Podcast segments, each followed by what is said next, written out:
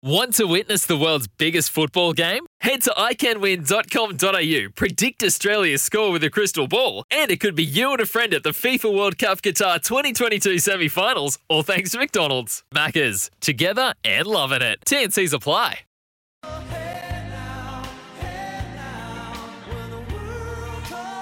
Welcome back.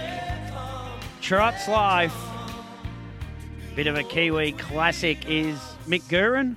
Music's not bad either. Mick, mate, what a big day it was on Tuesday. And oh, I've got a, I've got one standout question for you. But firstly, mate, how are you?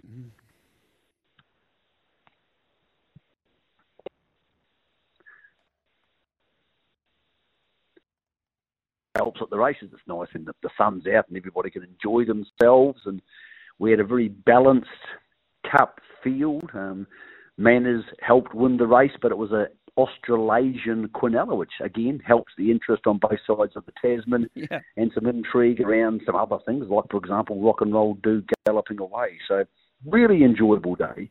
And we have what might actually be a better day of racing tomorrow, because obviously we have the big trotters on the track as well. And the mobile start should help us see maybe the better version of horses like Rock and Roll Do tomorrow. So it's been a big start to the week. It's going to be an even bigger finish. We have the Greyhound Cup at Addington tonight. We have thirteen races at Addington Harness tomorrow. And we have ginormous fields at Rickerton for their one thousand Guineas and Galloping Cup Day on Saturday. So fair bit to go. one hundred percent, mate. Now, my one and only question that I really – we've been taught, I've been saying for weeks – after the running the New Zealand Cup, Trotters Cup, we will be anointing the best horse in Australasia, but I just didn't get that sense out of that race. Do you? I, I just, yep, you got me or not? Oh, we just lost Mick, um, unfortunately. Let's uh, don't it's don't think it's us here. That might have been Mick. Let's ring him back uh, live. Uh, He's, he's ringing away there. He might be... You there, Mick? You got us back again? I sure am, mate. That's okay. Yeah, That's uh, our apologies, Toby. We seem to have lost you. Yeah, yeah, you're right. Now, my question is, I thought we would anoint the best horse in Australasia out of this, but after what we saw of Copy That in Victoria this campaign, oh, it's hard for us to fathom he's the best horse in Australasia, and Rock and Roll Do probably didn't get his chance to really prove himself after galloping away. So I'm none the wiser after the race than what I was before the race, Mick, and you give so much great clarity to these things. I'm interested in your thoughts on it. Yeah, look, first of all, I agree with you. I think there's no dominant best horse in Australasia, and, and what I've found over the last five years since we've started putting together very different types of racing, and one of those being New Zealand Test Standing Class, Victoria does not. Menangle has predominantly mile racing, which is a vastly different thing as well. Yeah. Is I think the best horse in Australasia is a very fluid question depending on where we're racing. Because five or six years ago, Lazarus was clearly the best horse in Australasia, and yet he could have won Miracle Miles at Menangle. So I think in New Zealand, Copy That's the best horse in Australasia when they race in New Zealand, because his record in the last two years has been outstanding. He's won two New Zealand Cups and some massive handicap wins, and he's he's been very good all the time. He just doesn't seem to like Victoria. He's been okay in Queensland. I think if you held all the races in Victoria, at Melton or mm. at Kilmore, then Rock and Roll Do would probably be the best horse in Australasia, because that'll be mobile starts. And I think if you go to Menangle, the McCarthy and Grimson horses get their chance to shine at something they do week in, week out. So I think the best horse in Australasia, probably more like the gallops are, yeah, where you don't have one definitive horse, is getting to the stage where it's going to be dependent on what type of race, what distance, mobile starts, even left-handed, right-handed. Let's not forget Alexander Park goes right-handed, and some horses handle that better. So yes, it's a very fluid question, which is good for punters, because smart punters can try and cash in. I, I wasn't in love with Copy That a month ago, but yeah, he ended up being my top pick in the cup because he's so good at what he does at this type of racing. So, yep, we managed to back a winner there. We'll change tack completely for the Inter Dominion, which, of course, are now only sixteen days away from starting in Victoria. Yeah, I, I love your point, and particularly about the gallops. It's like having Black Caviar's the best horse over fourteen hundred. Winx is the best horse over two thousand. And Maccabi Diva's the best horse over thirty-two hundred. We've just got that now in harness racing, you know, uh, uh, in present time, which Copy That might be the best over thirty-two hundred. King of Swing over a mile at well, Menangle. There's, no, there's no better example. Yeah, go. There's no better example than, than the three-year-olds. I mean, Leek to Fame will outstay Captain Ravishing. Captain Ravishing yeah. will almost certainly pick Leek to Fame over a mile at Menangle. And that's also because of the breed. As we know, the breed is changing. You know, the Better's Delights are always going to cop a bit of distance better than some other horses, and yet you get a Captain Treacherous or, you know, some of the Sun Beach, some Weirs, and they'll be remarkably fast horses over the shorter trips, but also the fact that we're training them differently. The boys in New South Wales train their horses differently from the people in Victoria, and neither of those states give their horses standing start practice very often, whereas yeah. everybody in New Zealand does. So you're producing different skill sets and different fitness levels and different types of horses for different racing, which we've never had before. And one of the big reasons for that is the change in Menangle track size. That's brought that apart. But also Victoria canning, pacing, standing starts um, does have the slight issue of horses like Rock and Roll Do not being able to show their best under those circumstances on Tuesday. What about Majestic Cruiser? He has had some sort of a year, Mick. He has. He's been remarkable, and he's a, he's an old-fashioned staying horse. He loves yeah. to follow the speed, and look, I enjoy watching him race. Um, he's in a tricky situation tomorrow in the free for all because again he's drawn the second yeah, line, so he'll be back in the field, and those horses to help them win. He's a funny horse because he can clearly get beaten in a free-for-all at Menangle if they go slow, and yet he could win a New Zealand Cup if they go fast. So uh, he's in an inter- interesting situation tomorrow for those who don't know. The pacing free-for-all tomorrow sees Rock and Roll Do go from barrier five, Spankem six, Self-Assured seven, Old Town Road and Majestic Cruiser off the second line. They will need tempo. There will be tempo, but the problem could be the tempo may only be the last eight hundred metres. And if that happens, it doesn't become a swooper's tempo. It becomes a tempo that's incredibly hard to make ground around the last bend. So they need fireworks early. Unless Natalie really pushes the button with Spankem, I don't see those fireworks coming. You, so do you think Alta Wiseguy will lead because B D Joe's, the stablemate's going to be on its back? Or do you think Cranbourne gets across? Very or do you think rock and, rock and Roll Do leads? I can't. You tell me who will lead this race. Well, there's a story going on Harness Racing New Zealand and on the trots dot com tomorrow and in the New Zealand Herald where um, Steve Telfer has declared they will be using all measures to hold the front on Alta Wiseguy. That's how they tend to drive anyway. Yep. It's not just because the stablemate's on its back. That's just what they do. That's how they operate. So that being the case, Um, Rock and Roll Do almost certainly will be sitting parked. I, I put that scenario to Michael Stanley today. He said, I'm relaxed about that. We won the Victoria Cup there. I reckon he beats Alta Wiseguy sitting parked.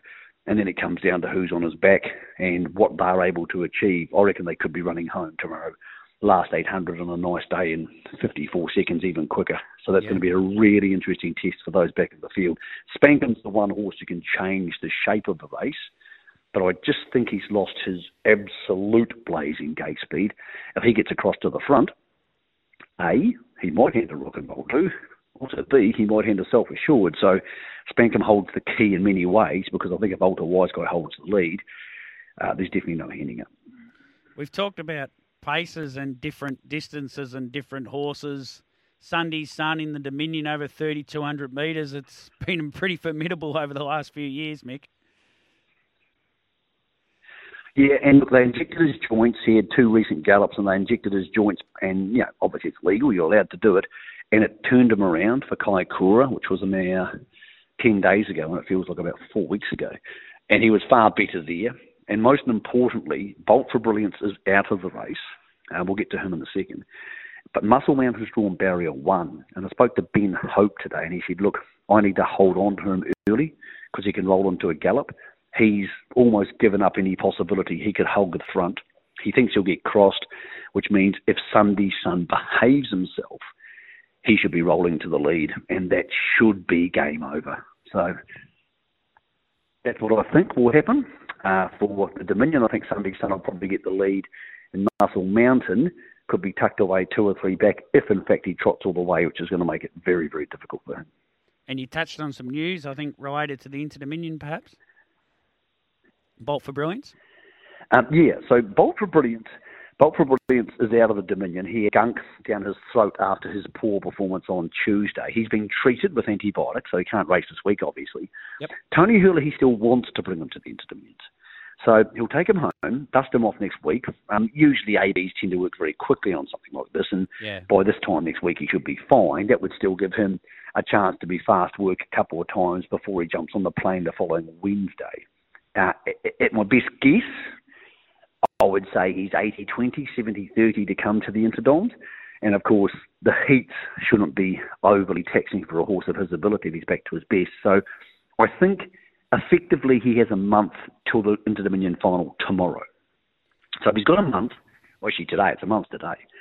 If he has a month, there's plenty of time. There's no need to panic. Yeah, yeah. But they're just going to not need anything else to go wrong with him, uh, and particularly in the next ten days.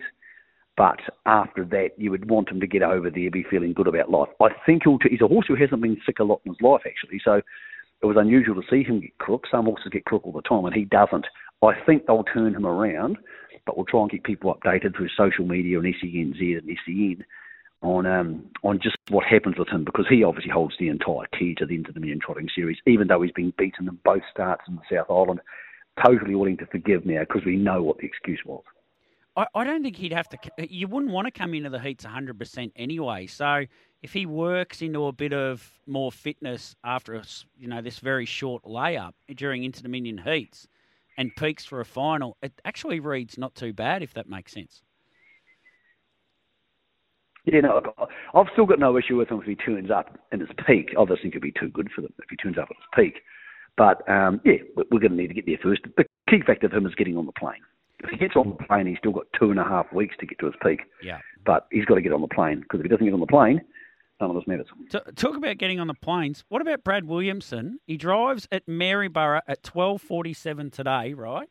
I don't know if you're familiar with this. He drives at Kilmore tonight for a, uh, on an Australian horse for a tr- local trainer, Justin Livingston, in race one at Kilmore at five oh three p.m. And then tomorrow he drives Majestic Man Uh, in two fifty-two our time in the Dominion. Uh, talking about getting on planes, I think Brad Williamson's doing a bit of that at the moment. Yeah, and a very ambitious young man, um, one of the bright young guns of Australasian harness racing, outstanding fella from a great family. So he's the sort of person who'll bounce out of that in one piece. He's, he's a very um, fun-loving, ambitious, driven young man, uh, as are his brothers Nathan and Matty, but Nathan and Matty have kids and Brad doesn't, so he just gets on with life and does what he wants, and he's going to be doing that today. Mick, uh, thanks for coming on, mate. That was a pretty comprehensive wrap, and tomorrow is another great day, so I hope you enjoyed as well, and uh, we're all pretty envious. It looked like a wonderful day on Tuesday as well. Mate, it was. If, uh, if the listeners are looking for a bet, I don't know if oh, you yep. tip on this segment. Yeah, yeah, yeah. Oh, yep. tomorrow. Yep. I reckon Advanced Party. I reckon Advanced Party can win the fillies race tomorrow. I think Carlo Flyboy will hold the lead. And if it does, I think Advanced Party's in the trail. They'll need to be good to beat Melbourne Nike, because she's very, very good. But just the way the track's been racing, Advanced Party, maybe a little each-way chance. I think if you're shopping around today, you might get four point five for her. So maybe an each-way chance tomorrow in race seven, number ten. Race seven, number nine, Advanced Party is. Race seven, number nine, Barry Purden trains, Zach Butcher taking the drive. Thanks for the tip, Mick. We always love a tip. Good on you, Toby. Talk to you next week, mate. There is Mick Gulen. Uh, got the first at Maryborough, the first of the Breeders' Crown two-year-old fillies heats is underway. We might take the last lap of this race. We heard from uh, Garrick Knight yesterday about Uh, the expected ability of a horse called Al Marvella, who is actually uh, in this race. So after that, we might just take the last lap of this race. It's it's at the moment last. I didn't see what happened early. Cognati, the one dollar oh four favourite, is in front.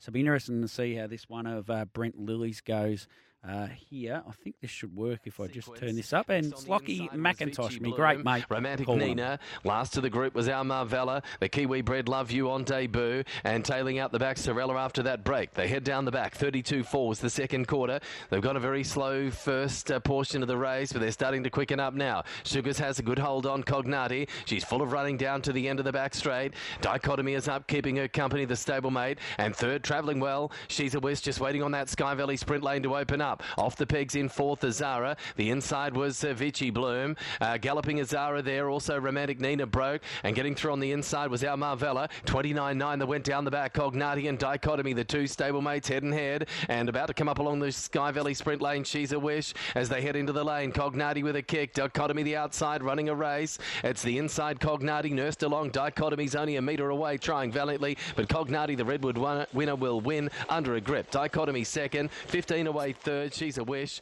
and Al Marvella. It's a Tubbs Quinoa, and yeah, it did miss away Al Marvella and got to the line really, really strongly. It's only run fifth, I know. Chris Alford hasn't moved on the horse.